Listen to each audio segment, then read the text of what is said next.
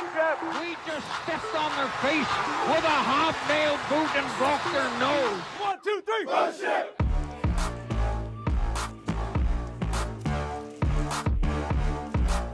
Welcome to the Title Run Sports Podcast. I'm your host, Dave Bethay, coming to you today from the DraftKings studios, talk to you about how the Falcons can replace Calvin Ridley. If you're new to the show, please follow us on social media, Facebook and Twitter. You can email us, titlerunsports at gmail.com.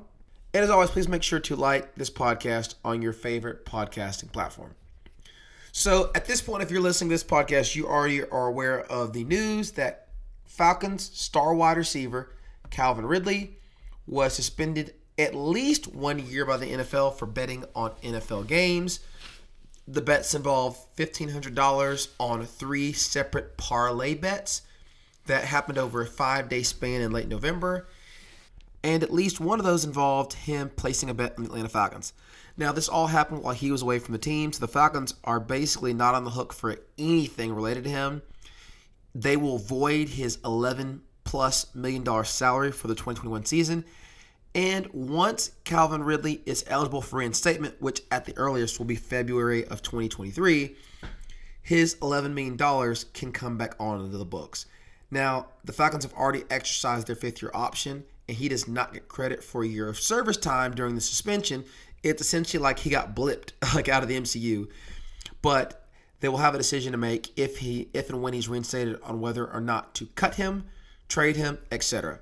What all that means right now is that the Falcons are entering the 2022 offseason with three receivers on their roster at the moment Frank Darby, Austin Trammell, and Chad Hansen. If you do not know who those three are, that's fine because they have a combined one catch for 14 yards in 2021. So, yeah, the Falcons need receivers. and when you're looking at how they're going to fill that void, they essentially have two options, and it's the same two options that teams always have draft one, trade for one, or sign one as a free agent. Considering the number of holes on the Falcons roster, the thought of trading for a receiver and giving up valuable draft picks is a complete non starter because the Falcons have needs at literally every position where they either need a starter or depth. So, you know, some people listen to this and say, well, they don't need they don't need help at tight end. Well, actually, yes, because right now Kyle Pitts is your only tight end. So, you know, I don't think they're going to enter the season with Parker Hesse as the dedicated backup. So even for a position like tight end where you just took a first round pick, you need depth. Um, you need edge rushers, inside linebackers, outside linebackers, because you just cut Dante Fowler. The Falcons need everything. And so the idea of trading away valuable picks, even to get a top flight receiver, just doesn't seem like it works because you're filling one hole and creating three more. So the Falcons will be drafting or signing a number one receiver. And I'll start with looking at some of the options they have in the NFL draft. So this is one of those years where the draft has more depth than it does high quality star power. For example, there's not a Ja'Marr Chase in this draft. Okay, there, there just isn't. Um, but there are a lot of guys that probably could be Calvin Ridley's. You know, not by Calvin Ridley, I mean guys that'll be productive quality starters two or three years in. But I don't know that there's a receiver in this class that's going to go have a Jeff, Justin Jefferson, Ja'Marr Chase rookie year. I just don't know if there's that kind of talent. There could be, but I don't think there's even consensus that that talent exists in this draft. So the Falcons have the number eight pick in the first round, and if they're looking to go with a receiver, there are probably five names that are currently being circulated off around as first round options. Those would be Drake London from USC, who's a six foot five ish tall, physical receiver that's really great on making contested catches. His contested catch rate is absurd. And if you look at his YouTube highlights, he's one of those guys that you watch about 30 seconds of and you're like, okay, he's a freak. Um, if you haven't seen Drake London's tape, he had 88 catches and like 1,200 yards before breaking his ankle late in the season for USC. And I think he had that in like something like 10 games. So he had absurd production. And if you haven't seen him play, think George Pickens on his best days. That's what Drake London was, but it was week in, week out. It was a lot more consistent. So again, think healthy George Pickens if you're a Georgia fan on his best days, and that's what Drake London is. So he'd be one option. He is uh, considered not the consensus best receiver, but he is probably the one mocked as the top receiver more often than not. Then you also have Garrett Wilson, who's just a really well-rounded polished receiver. I think Calvin Ridley with better run after the catch ability. He ran a 4 3 at the combine. He's got good routes, solid hands. He's really good at, with the ball in his hands after the catch. Really productive career at Ohio State. Solid pick. He's going to be a good NFL receiver. Treylon Burks from Arkansas is another option at the number eight pick. Big, physical, fast. Did not run well at the combine, but you can watch about two minutes of his highlights and see him run away from SEC defenses on a regular basis. Torched Alabama in his game against them. He's a very, very good receiver. Gave Georgia problems. He's 6'2, big bodied. If you have not seen him play, think like AJ Brown for the Titans as a comp, but better with his run after the catch ability. He catches the ball and he's like a fullback out there. If y'all remember watching Julio Jones run with the ball, that's what this guy runs like, but he's got more wiggle. Um, and he was used to do a lot of different things. He said himself that he models his game after Deebo Samuel. He's a big bodied receiver that would be an instant starter and is probably going to be like a high level productive guy in two or three years. And then you have Jameson Williams, who we all know, the speedster from Alabama, who is probably the fastest receiver in this draft, if not one of the fastest players this entire draft. And he tore his ACL, as we all know, in the national championship game. He was likely going to be a top 10 pick prior to tearing up his knee. And it is important to remember that if they took him at number eight, he's probably not going to be available for a significant portion of the season.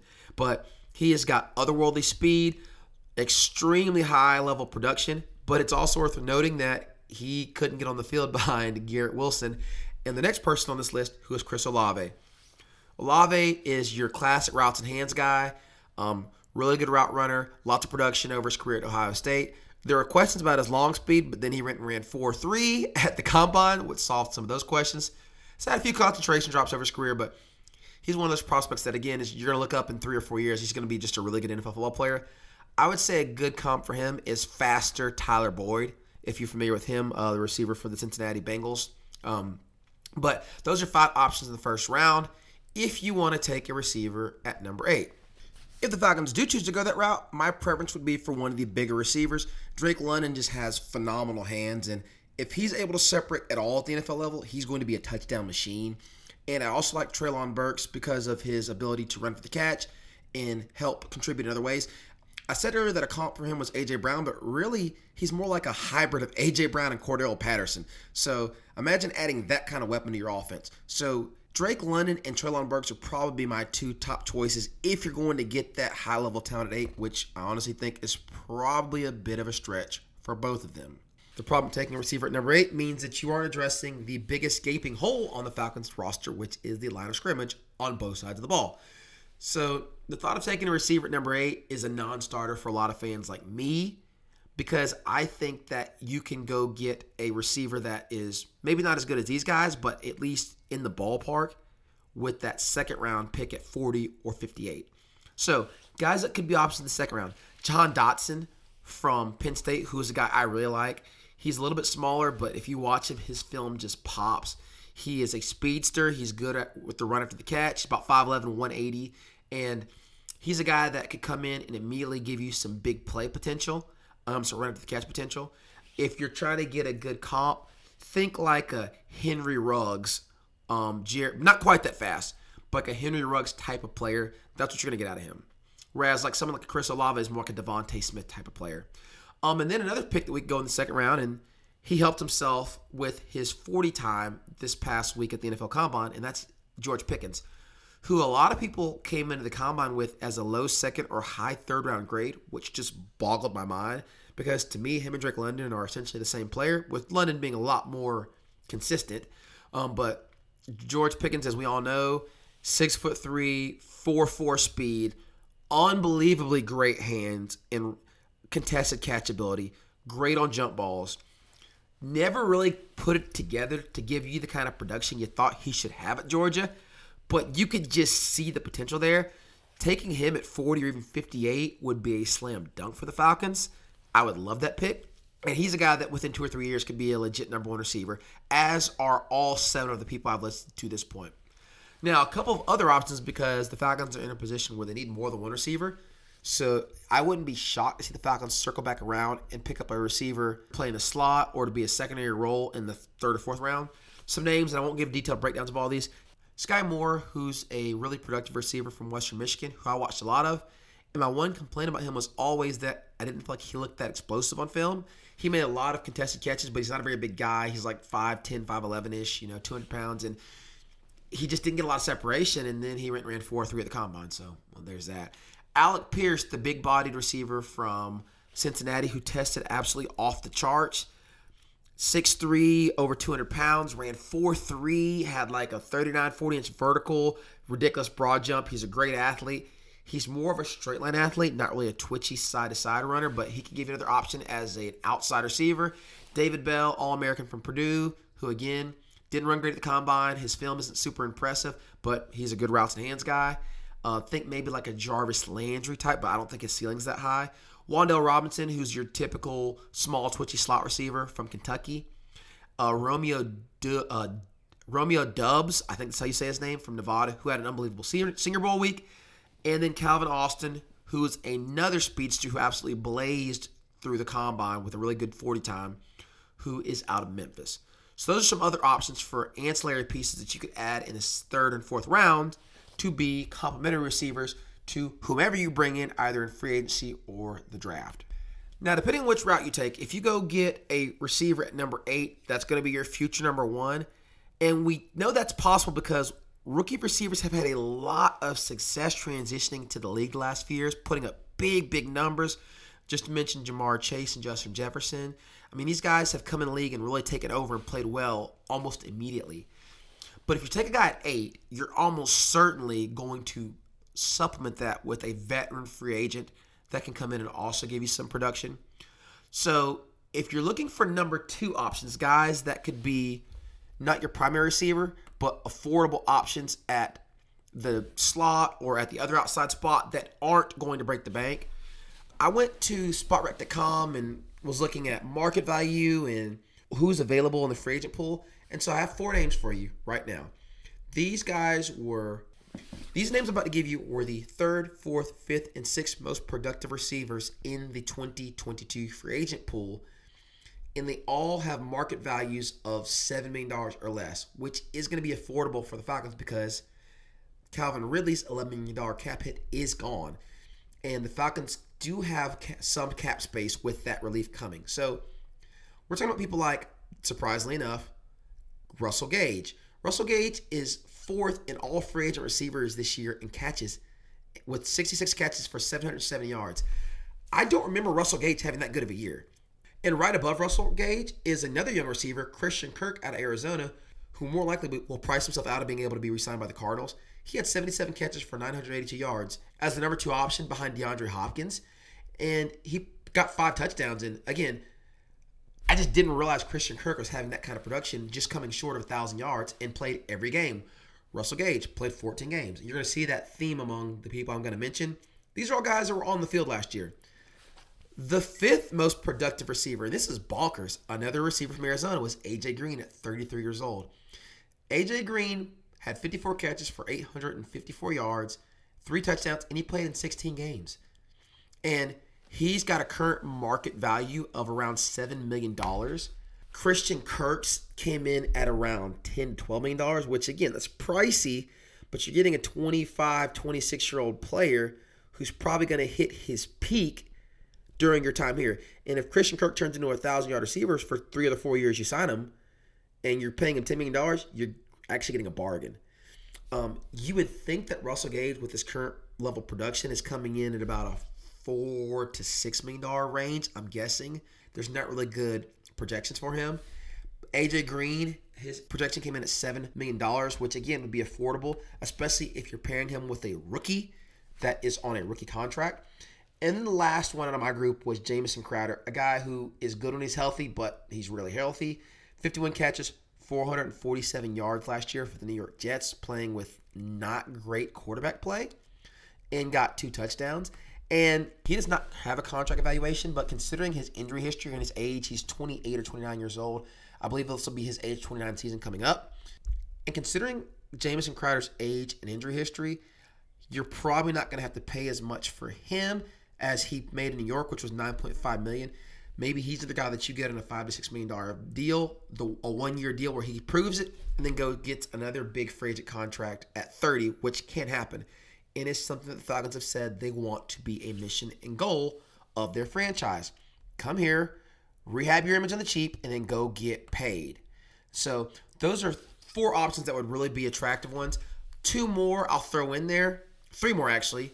Sammy Watkins, who made $6 million last year with the Ravens. Is he great? No, but he's still got a lot of speed. He's still a capable deep threat, and he would not cost you a whole lot. Demarcus Robinson, who is probably going to price himself out of a spot with the Kansas City Chiefs. Again, as a number three receiver, he's 50 catches, 600 yards, which you'll take because right now you're about to be playing with guys that have not played any football for the Falcons. And another one with Cedric Wilson from the Dallas Cowboys, whose uh, market value comes in at about 6.4 million according to Spotrac.com. He's 26 years old. Demarcus Robinson's 27. Uh, I didn't mention this, but Sammy Watkins is 28. So these are guys that are under 30 that you can't afford that won't give you Calvin Ridley production, but could match what you got out of Russell Gage last year, in addition to whoever you take in your rookie class. Now, here's the last option. The Falcons could make a few trims around their roster, and some of the moves they could make to free up cap space would include things like releasing Tyeler Davison outright. That would save them almost $4 million. Releasing Kendall Sheffield, who's barely played the last two years. That would save them $2.5 million. They could restructure Deion Jones and get $4 million back. And they can make a couple other small cuts that could get them all the way up to $17 million in cap space. Now, if the Falcons do moves like that, they're more likely going to spend it over two or three quality free agents because they need so much. But there is always the option for them to pull that into getting a prime high level pass catching target. If they did, a couple of the options. The top of the list is probably Allen Robinson from Chicago Bears. He's got a market value from Spotrac of 16 million, but he could come in for less than that because he's coming off a down year in which he was injured. And he is a legit number one receiver when he's healthy. He had th- two or three really good years with the Bears. He had a really outstanding year in the 2015 run to the AFC Championship game for the Jacksonville Jaguars, playing with Blake Bortles. When he's healthy, he's really good, and he's a legit number one threat. That's 29 years old. So could you get him on a deal and get the last little bit of juice out of his prime? Juju Smith Schuster, who is a wildly interesting prospect because he's coming in off an $8 million one year prove it contract where he was hurt and didn't really do a whole lot, and he's probably leaving the Steelers. You could probably get him for less than his market value, which is listed somewhere between 10 million and 16 million, according to Over the Cap and Spotrac. He's one that's probably not taking a one year prove it deal because he's 25 years old. But if you sign him to a long term deal and he stays healthy, you're getting a guy that would be a true number one receiver when he's right and hitting his prime in ages 26 through 30 when he's with the Falcons.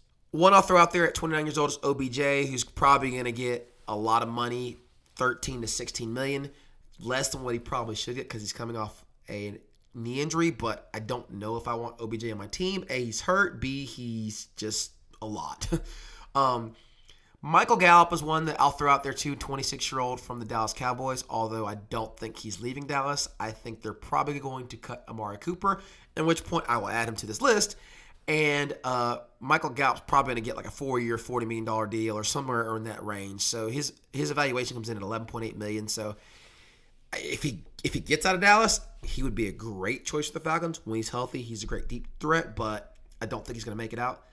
And the final one is DJ Chark, who has been a really productive receiver out of LSU, who's played for the uh, who's played for the Jacksonville Jaguars last few years got a Pro Bowl nod in 2020, had a really good production last few years. Little dip this year because of the erratic quarterback play, but he's a 25 year old whose evaluation comes in at 12 million, and he's a guy that could, like with these other guys that are 25 and 26, be your number one receiver through the last part of his prime as he goes into his early 30s. So, my question for you what route would you prefer the Falcons take? Would you rather them spend big money on a free agent potential number one receiver, and I'm using air quotes here, and then try to supplement that with young receivers in the draft? Would you rather them swing big for a potential number one receiver in the draft and then supplement it with discount bargain bin free agents that are veterans? So here's my dream scenario. I want the Falcons to go with quantity over quality. Go offer AJ Green two years and $13 million to come play his age 34 and 35 seasons here in Atlanta, be a mentor to these young receivers, and finish with some good production. Then go in the second round, go get a Jahan Dotson or a George Pickens that can potentially develop into your future number one target and supplement that with a free agent signing of another mid-tier player like a Russell Gage or even a Demarcus Robinson or Cedric Wilson and throw numbers at the receive at the receiver position as opposed to just spending the money on one big ticket item because the Falcons, as we just said, have so many holes to fill and end up with maybe 10 to 12 spent on free agent receivers and a young draft pick to go with it. I think that's kind of the best of both worlds.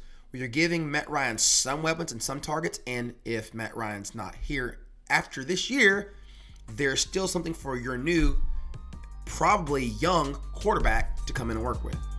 So that to me kind of gives you the best of both worlds. What do y'all think? Let me know. And we'll be back with more Falcons content talking about other positions and a lot of other things related to the draft as well. This has been Dave Bethay for the Title Run Sports Podcast. That's it for today. Thank you for listening.